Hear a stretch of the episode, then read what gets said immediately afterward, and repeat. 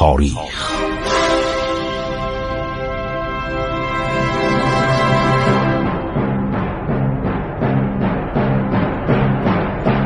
کاری از گروه جوان و اندیشه رادیو جوان.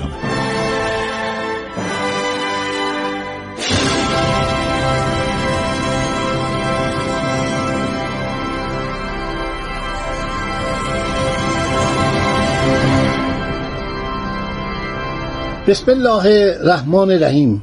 با سلام و درود به شما شنوندگان عزیز من خسرو معتزد هستم با شما صحبت می کنم امیدوارم که برنامه عبور از تاریخ رو بشنوید و فرصت آگاه شدن بیشتر بر تاریخ پرفراز و فرود کشور عزیزمان ایران رو داشته باشید. این البته مطالبی که من میگم چون کوتاست. یک حالت بارقه کنجکاوی در شما عزیزان ایجاد می‌کنه که وقتی بگذارید برای تاریخ. واقعا اگر تاریخ ما نخوانیم خیلی از مسائل رو نمی‌دانیم. خیلی خوب. معز دوله بغداد رو تصرف کرد. در منابر خطبه به نام وی خواندن. در اکناف و اطراف مملکت سکه به نام او زدن و تا حدی بر مستکوی که معزول و نابیناش کرده بود. و بعد از وی بر المتی لله تسلط داشت که خرج دربار خلافت را پس از تفتیش کامل و برآورد صحیح به ایشان می‌داد. جهت مستکفی روزانه بیش از پنجاه هزار دینار مخارج عرض شود که مقرر نکرد. در سال 334 ناصر الدوله از آل همدان یا همدان که در موسل حکومت داشت از وضعیت بغداد استفاده کرد و حمله کرد به بغداد. توزن که امیرالعمرا شده بود همون قاتل برداویچ. یک شخصی به نام ابن شیرزاد قائم مقام وی شد. اون مردش. باز وجود ایشان در مخالفت با معز الدوله حائز اهمیت بود. ابن شیرزاد حالا کیه؟ سپه سالار جانشین توزن امیرالعمرا. از خبر حمله ناصر الدوله حاکم موسل اطلاع پیدا می‌کنه. موقع رو غنیمت میشمره با وی تر اتحاد و دوستی بر ضد معز الدوله عرض میافکنه. یعنی باش دوست میشه. میگه بیا و به بغداد حمله کن. امیر همدانی بعد بیشتر از نصف بغداد تسلط یافت. قریب یک سال در آنجا ماند. بین او و معز الدوله جنگ و جدال برپا بود تا آنکه در ماه محرم سال 335 با یکدیگر مصالحه کردند و قرار شد معز الدوله در بغداد بماند. ناصر الدوله برود در همان موسل در آنجا فرمان روایی بکنه. منتها معز الدوله سال 336 حمله می‌کنه بسره می‌گیره. بعد برای اینکه تلافی عدم پیشرفت خود را در مخالفت با ناصر الدوله کند در سال 337 میره به طرف موسل ببینید اینا همه سرزمین های اسلام بود که حالا فرمانروای بغداد احمد معز الدوله است.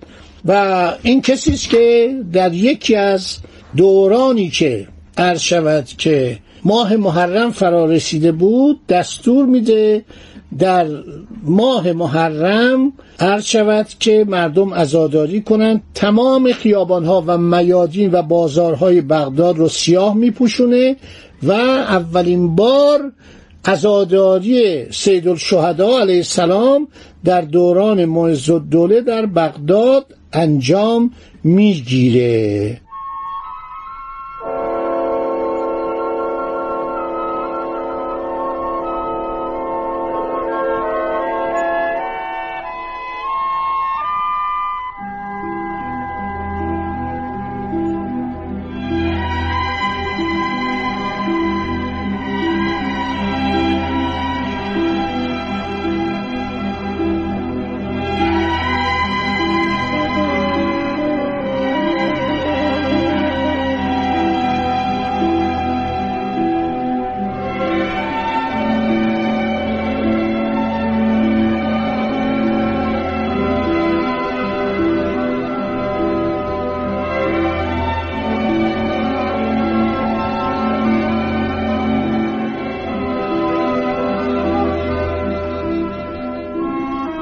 با کمال عدل و داد این مرد ایرانی خدمت می‌کنه و حکومت می‌کنه. مردم رو هیچگاه از خودش نمیرنجونه.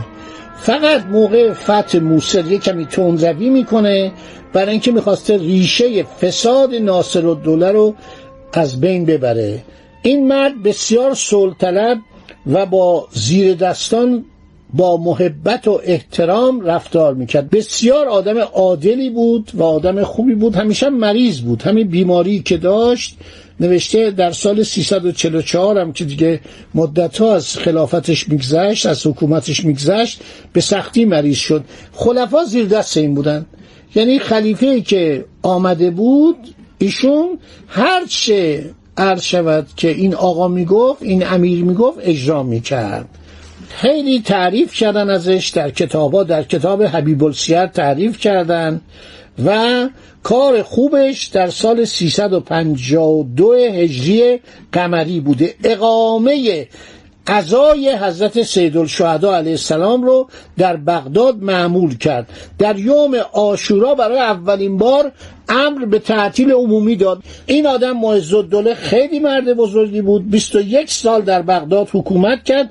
در سن 54 در سال 357 دار فانی رو بدرود گفت. بیمارش هم همون پروستات بوده. وزارتش هم با آدمای حسابی بودن. نویسندگان بزرگ مانند ابو جعفر محمد نصری و بعد حسن ابن محمد محلبی خیلی آدم دانشمندیه.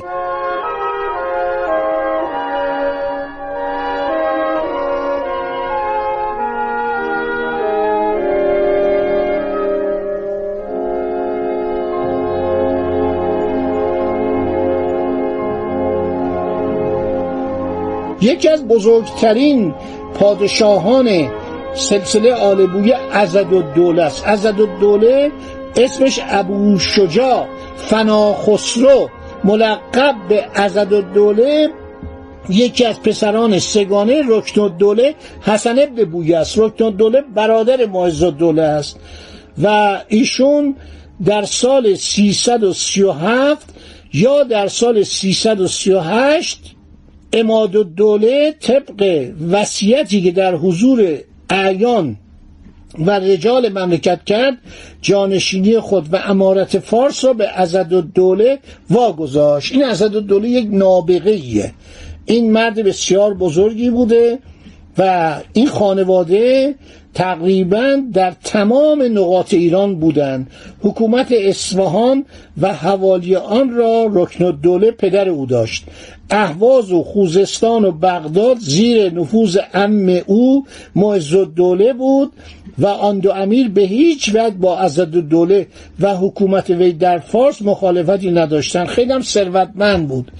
و یکی از جنج های زمان ساسانیان به دست او افتاد. داستاناش اومده که یک عرض شود زنی جنجی پیدا کرد و اون جنج به گوش از دوره رسید. البته جایزه ای داد به اون شخصی که پیدا کرده بود. یه زن و شوهر بودن. و بعد این جنج خیلی وضعشو عالی کرد. این آدم خیلی با بود. برای ایران نیروی دریایی درست کرد. بعد چون مرگ معز دوله که عموی عزد دوله بود نزدیک شد فرزند خیش عز دوله بختیار رو که ضعیف بود برگشت گفتش که صدا کرد. این بختیار رو عز دوله بختیار گفت با اینا کنار بیا. عرض شود که با این بزرگان کنار بیا با اموات مخالفت نکن و عرض شود از ازد و دوله اطاعت کن. عز دوله وقتی آدم جالبی نبود وقتشو به خوشگذرانی و تفریحات میگذران و نکات زیادی در این دوران هست. واقعا به قول مرحوم دکتر باستانی پاریزی آدم باید بده تاریخ ایران رو به کامپیوتر. چون کامپیوتر می‌تونه تعیین کنه که الان در بخارا چه اتفاق میفته در ری چه اتفاق میفته در اصفهان در شیراز در بغداد اینا همه با هم بودن. جالبه که مثلا یک شاخه از خانواده تاهریان هم هنوز سر جای خودشون بودن. یه شاخه از خانواده سفاریان هم خلف ابن احمد اونم داشت حکومت می‌کرد. تمام این مملکت تیکه تیکه شده بود. یعنی این مملکت ملوک و توایف بود و اینها از همه قویتر همین خانواده آل بویه بودند در گوشه شمال شرقی ایران هم یک سلسله کوچکتری بود به نام آل زیار.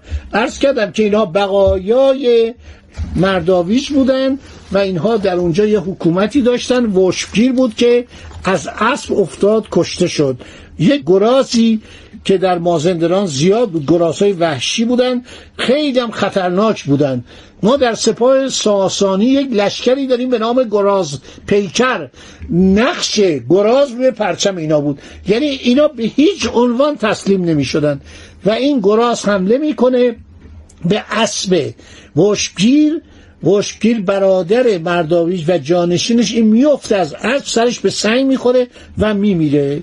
این خانواده آل زیار به قول مرحوم سعید نفیسی می‌گوید دیار گیلان و دیلمستان و تبرستان و رویان یعنی این سرزمین شاداب خرمی که در کرانه جنوبی دریای آبسکونه است یعنی دریای کاسپی دریای ورکانه آبسکون هم بهش می‌گفتن. نوشته اینها بسیار مردمان شجاعی بودند گیلان و دیلمستان و تبرستان و رویان تا گرگان رود و از طرف دیگر تا حدود رودبار و تارم و از سوی دیگر تا دامنه دماوند و از یک سو تا تالش نایه تالش هرگز به دست بنی امیه و بنی عباس نیفتادند و اینها بسیار شجاع بودند. از پهبدانی بودند سردارانی بودند مردمان شجاعی بودند و اینها سر تسلیم در مقابل بنی امیه و بنی عباس فرود نیاوردند و فقط به خاندان پیامبر بزرگوار روی آوردند و اسلام آوردند و کسی که اینها رو تسلیم کرده با ملایمت با صحبت با مهربانی با تبلیغ حسن اطروش بوده. یکی از نوادگان حضرت امام حسن علیه السلام. خب دوستان خدا نگهدار تا برنامه آینده که من باقی مطالب رو به عرض شما برسونم و بریم یک اشاره به کتاب قابوسنامه بکنیم. این قابوسنامه شاهکار می‌خوام در برنامه آینده درباره این صحبت بکنم. خدا نگهدار.